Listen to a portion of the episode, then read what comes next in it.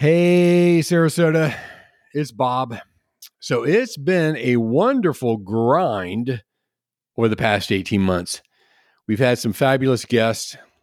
We've produced over 150 episodes, and we've had over 10,000 listens from you wonderful folks in the greater Sarasota area. It's been a lot of fun, but also it's been a lot of work.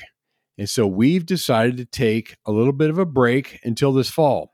When you check out other podcasts, you're going to see that most put out a new episode only once a week. We put out two, so of course that means there's twice the work. A lot of show notes, scheduling, guests, editing, et cetera, et cetera, et cetera.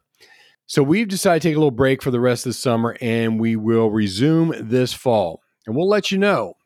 But before I sign off, can you do me a little favor? Reach out to us via Facebook, Instagram, or LinkedIn.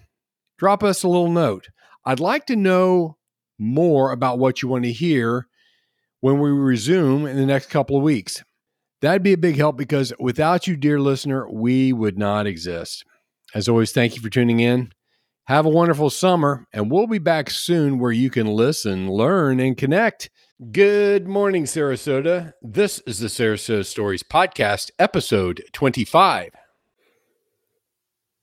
Hi, this is Bob. If you've been a listener to Sarasota Stories for a while now, would you do me a little favor?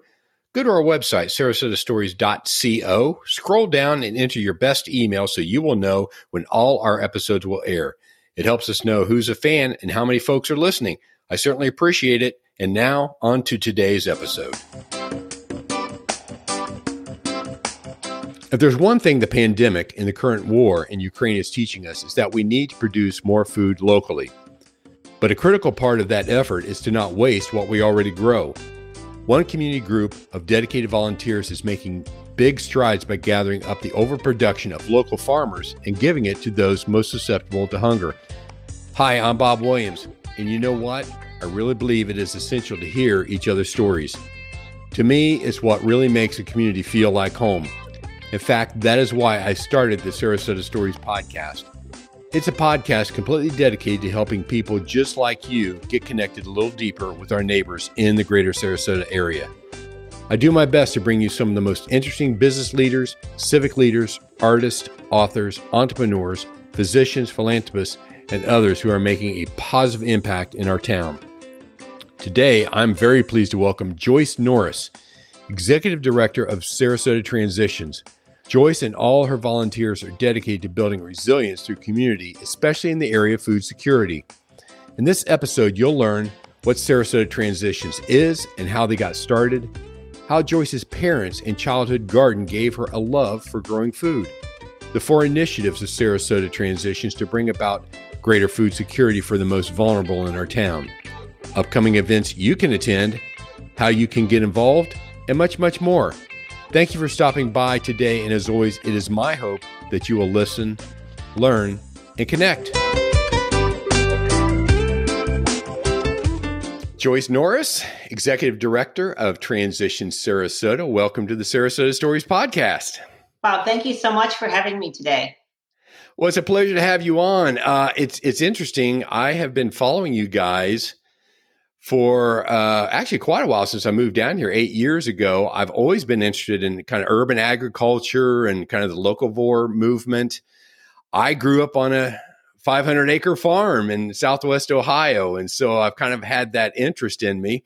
I wouldn't say I was a farm boy, or even though I did bale hay from time to time, but I. Uh, uh, I, you know, I, I kind of grew up in that environment. And so I've been really fascinated to see how communities have been moving in that direction. So, um, share with us a little bit about uh, the uh, Transition Sarasota's history. Oh, yes. Well, Transition Sarasota is part of the greater Transition US movement. And it was started in 2010 here in Sarasota by Don Hall, who was inspired by his experience with Transition Colorado. So he created our first community project, the Suncoast Gleaning Project. And he's now, or was executive director of Transition US. He's on sabbatical to write a book right now, but then he'll come back as a training director.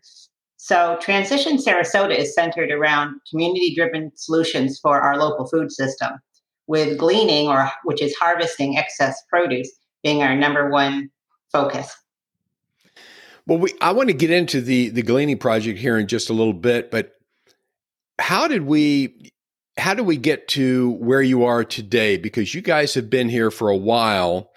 And tell our listeners a little bit about what that looks like when we talk about gleaning or we talk about transitions. Give us a little bit more of a background as to what it is and what you hope to accomplish, and and uh, just so we have a better understanding of, of what you guys do. Sure. Well, one of the things we are concerned about is equity and, and accessibility to fresh food and a clean environment for all. And that's often a theme that you'll find through any of the transition movements. With our Suncoast Gleaning Project, we're using our volunteers to go to the field to harvest. They call it gleaning, which is the same as harvest, any excess produce that would normally go to waste. At, and that's harvested from local farms. So we're taking food that would normally go to waste, we're harvesting it with our volunteers, and then we donate it to food banks. And that fresh food goes to people in need. So it's helping the environment that food doesn't go to waste, it's not left rotting in the field or doesn't go to a landfill. Right. But it goes on the tables and on the plates of people uh, that are going to enjoy the food, which was the farmer's number one intent, right? so um, the farmers get help with picking the surplus because we use our volunteers to do it for them. They could even get a tax credit for the donated food. Mm. And um, it's just it's just a fun project. It's one of those feel good projects all the way around. We're helping people. We're helping the environment. Um, our gleaners are uh, very passionate about what they do. They're hardworking, and it's just a lot of fun. We're always looking for people to help us join us there. Um, we also try to get different educational events and things going, which we'll talk about, I'm sure, later.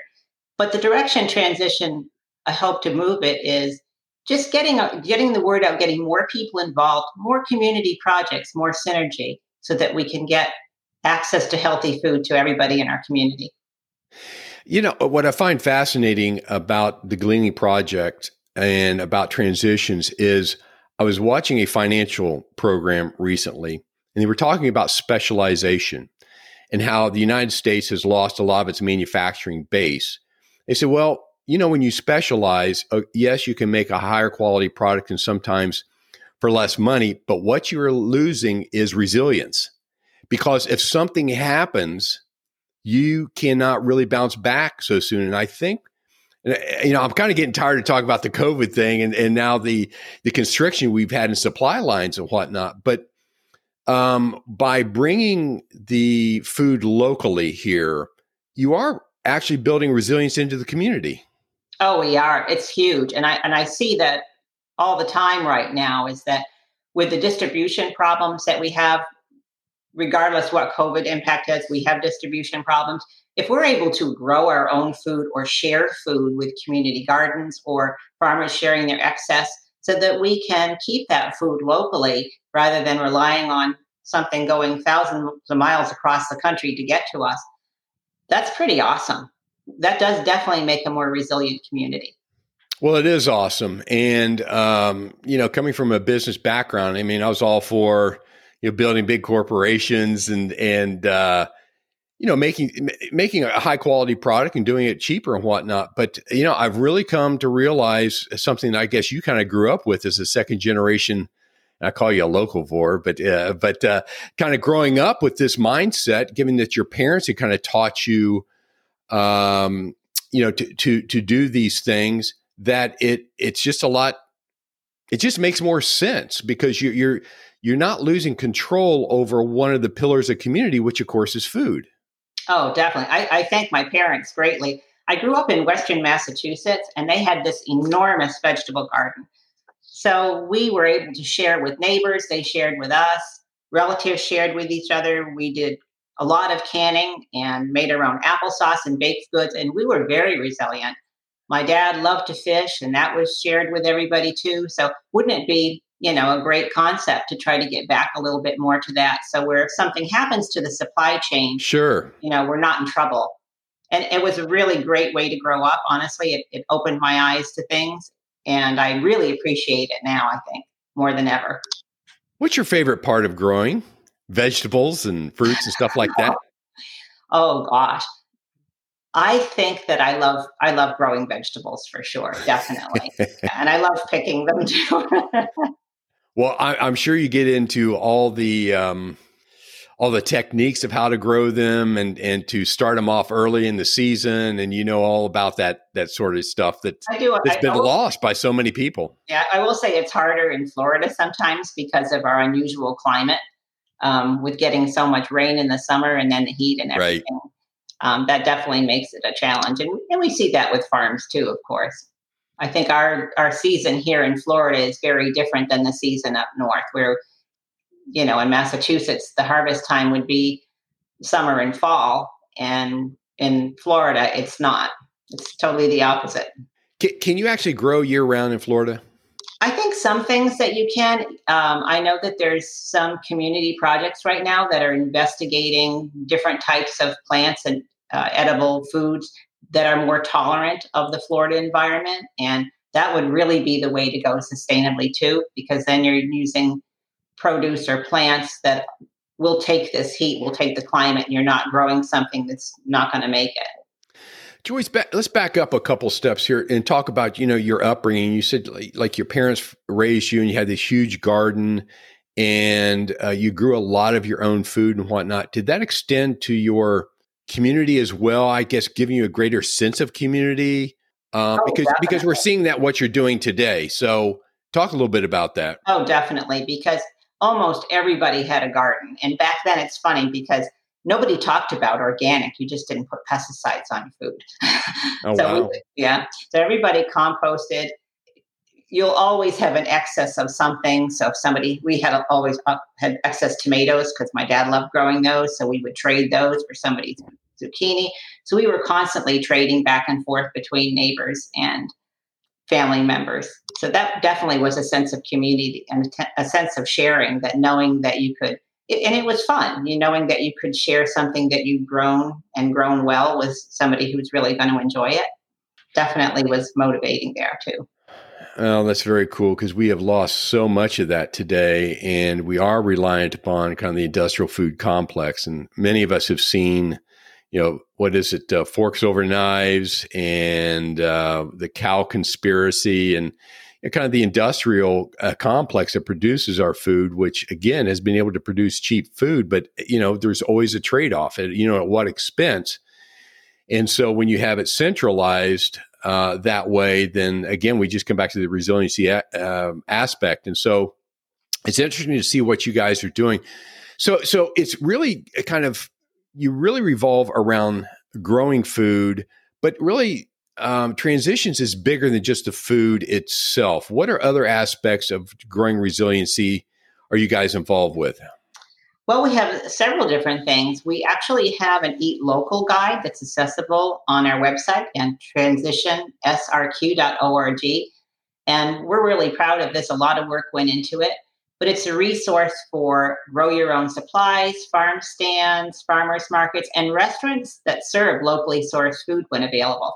And not just locally owned businesses, but bis- but restaurants that are serving locally sourced food. So I think that's that's a pretty um, interesting concept. It's a searchable online guide, and you know I I think that it's going to be very useful. Especially, I'm hoping as more and more places jump on board serving local food, which just since the time I've been in Sarasota, I've seen the growth. So that's very encouraging. So I'm excited about that project. Well, I am too. And you know, I, again, coming back to some business periodicals I read is is globalization in some people's minds is dead.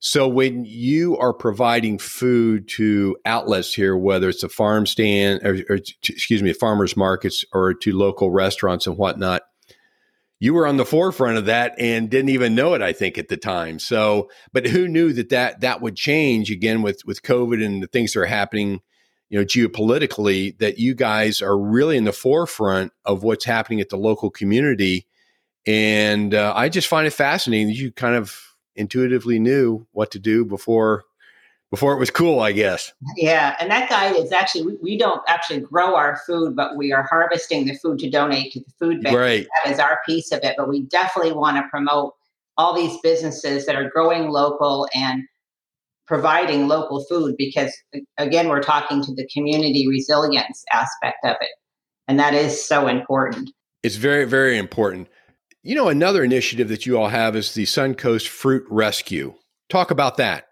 oh that that is something we've actually just started to expand last year and that went over so well I mean, do you really have to rescue fruit? Oh, we do. you should talk to some of these people that have giant mango trees in their backyard. and that's where it started. People have backyard trees, mango, carambola, banana, and they've got more than they will ever use. It's right. all over the place. They can register their tree on our website, transitionsrq.org, and we will use our volunteers to come and harvest that food from them, from their backyards, and then we will donate that to food pantries. And we had an overwhelming response to it this past summer. I think that we had actually saved about a thousand pounds of food. Uh, a lot of it wow. was carambola and banana. That seemed to be the, the things that were most prevalent. But it well, helps. I'm sure you're just getting started too. Oh yeah, it helps people out because they don't come home that night to a yard full of rotten fruit.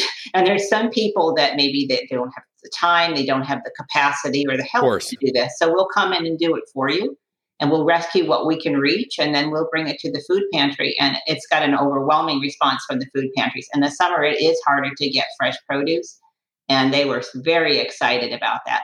We also donated some of the mangoes to streets of paradise and they made popsicles for the unsheltered folks. So i thought that was a very interesting way to go too.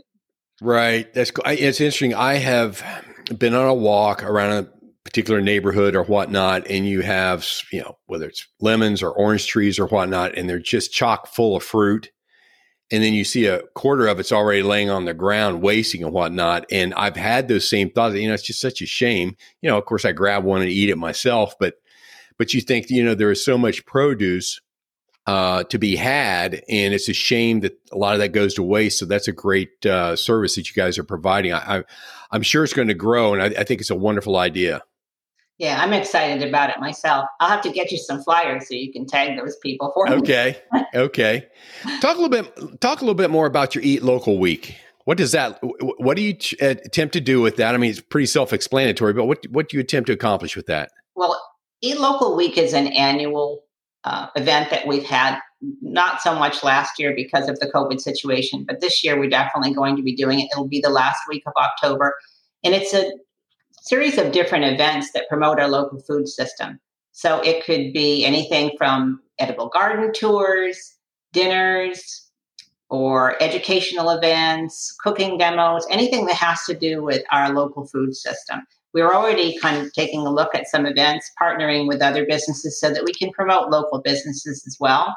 But it's just a fun way to get the, the message out um, to our community about how important it is to eat local and support our businesses, support of like local people serving local food. So it, it's a fun it's a fun week, and I definitely want people to stay tuned because there'll be more to come for sure. Well, I, I, it, sounds exciting, and it sounds like uh, once again, it's just an extension of what transitions is all about, and I think it's again, it's it's greatly needed here.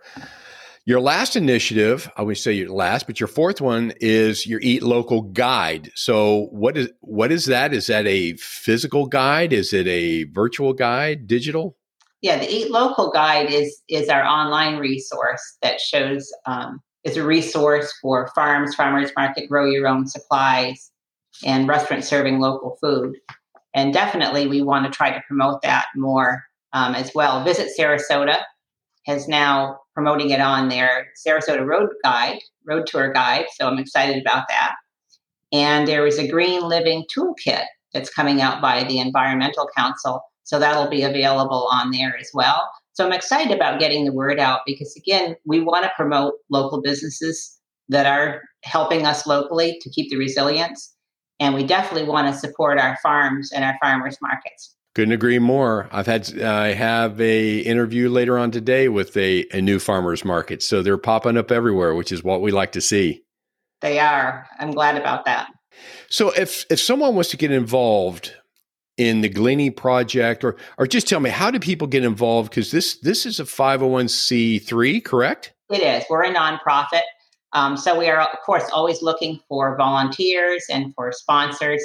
And um, you could just go to our website at transitionsrq.org Yep. And see information about all of the projects that we're that we currently do, as well as that's where we post events, community involvement, our gleaning, all kinds of things. We are doing um, quarterly events. We did quite a few events actually the beginning of this year, taking advantage of that wonderful winter weather we have out there. And that's where you can see everything that's going on. If you sign up for our newsletter, then you'll get automatic notification. You'll get a, a newsletter with everything that we're doing, um, all of the gleaning events, any other events that we have coming up. So take a look at that, and that's probably the, the first resource I would use. So, so what does a gleaning event look like? I mean, give us the the, the quick and dirty. Oh, I, assume I, assume, I assume everybody gets dirty, right? It's definitely dirty. Okay, so what happens is a farmer uh, has excess. Maybe he'll have excess peppers. Maybe they're the wrong shape, wrong size, didn't need them. And he'll let me know usually three or four days in advance. So I put out what we call an event. In other words, a call to action for our volunteers. They get notification of what day it is, what time. We should split it into different shifts so nobody's there more than a couple hours. And then we organize how many volunteers we need, and they meet us out there. Usually, the food bank of Manatee or All Faith will come out. They'll bring boxes, and we'll literally go out there and harvest for our select uh, period of time usually a couple hours, and we'll fill the boxes. And then the food truck will pull up, and all of that produce will be loaded into the back of the truck and then immediately go to the food bank.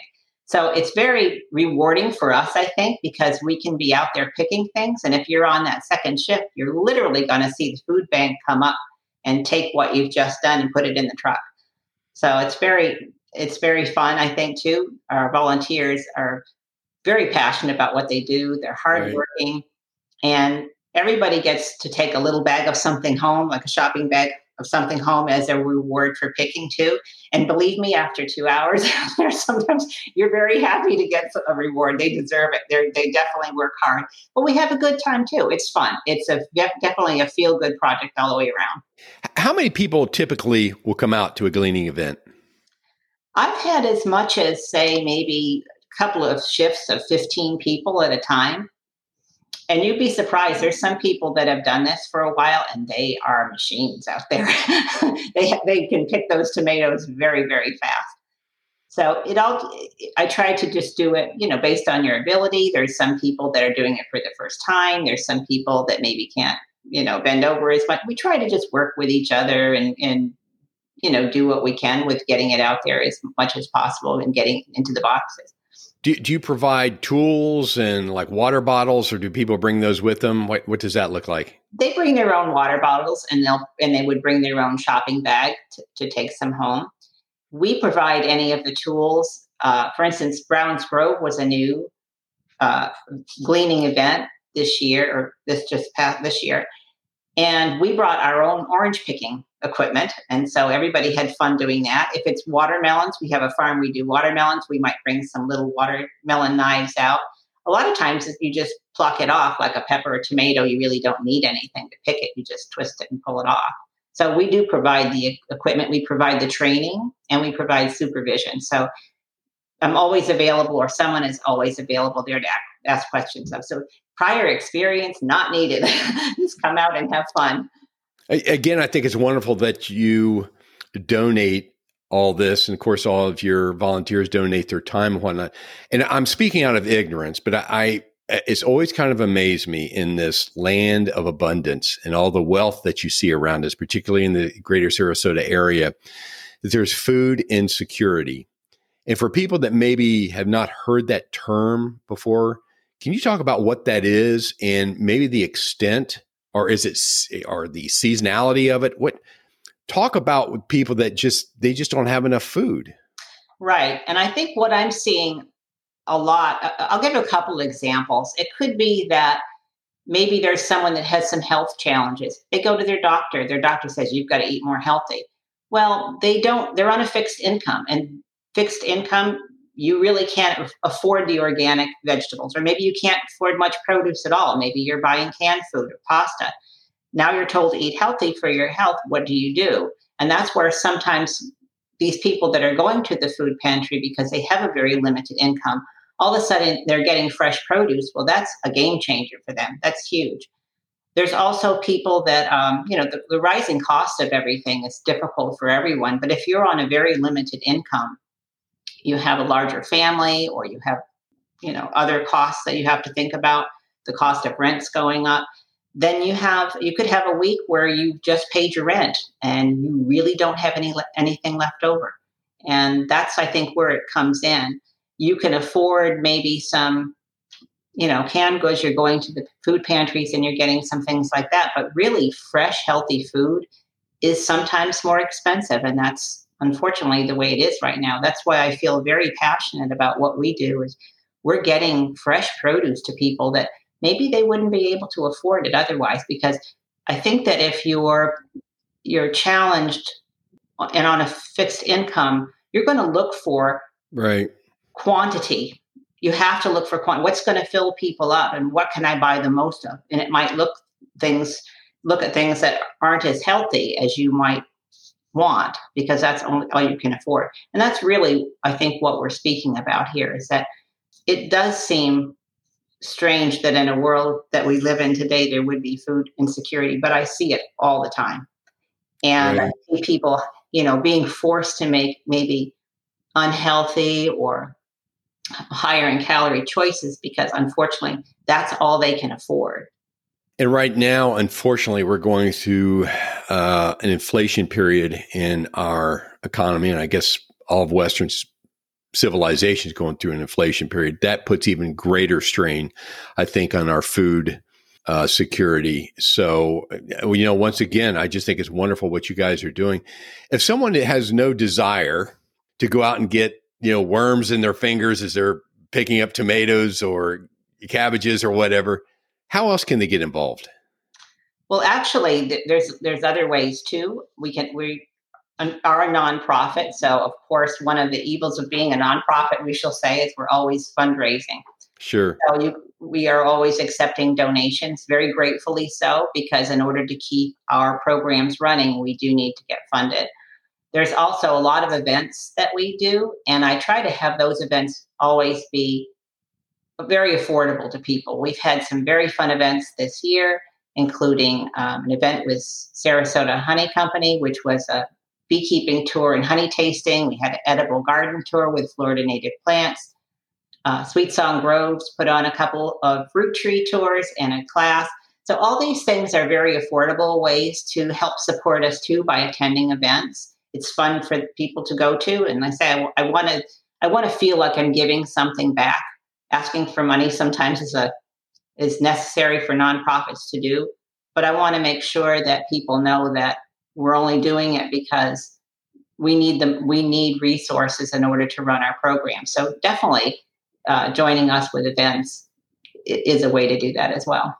Well, you have one coming up here, April 26th and 27th, uh, noon to noon, the Giving Challenge. What is that? Oh, my. Well, this is my first big fundraiser because I took a leap of faith when I became executive director. I have an accounting background, but really felt like I wanted to make some changes in my life and do something where I felt like I was making a difference. And this is definitely, I feel that every day. So the Giving Challenge is a fundraising, online fundraising event put on by the Community Foundation of Sarasota, and it goes from noon to noon, April 26 to 27. So it's a huge fundraising event for nonprofits. And you would just go onto their um, website, which is community, which is, I'm sorry, givingchallenge.org. And uh, it's, I'm, I'm really, of course, hoping that this does extremely well. It's extremely important sure. to me. And for a nonprofit company, this is an enormous event. So, again, I'm really, really hoping that all this goes well. And it's my first one, so anybody take take pity on me.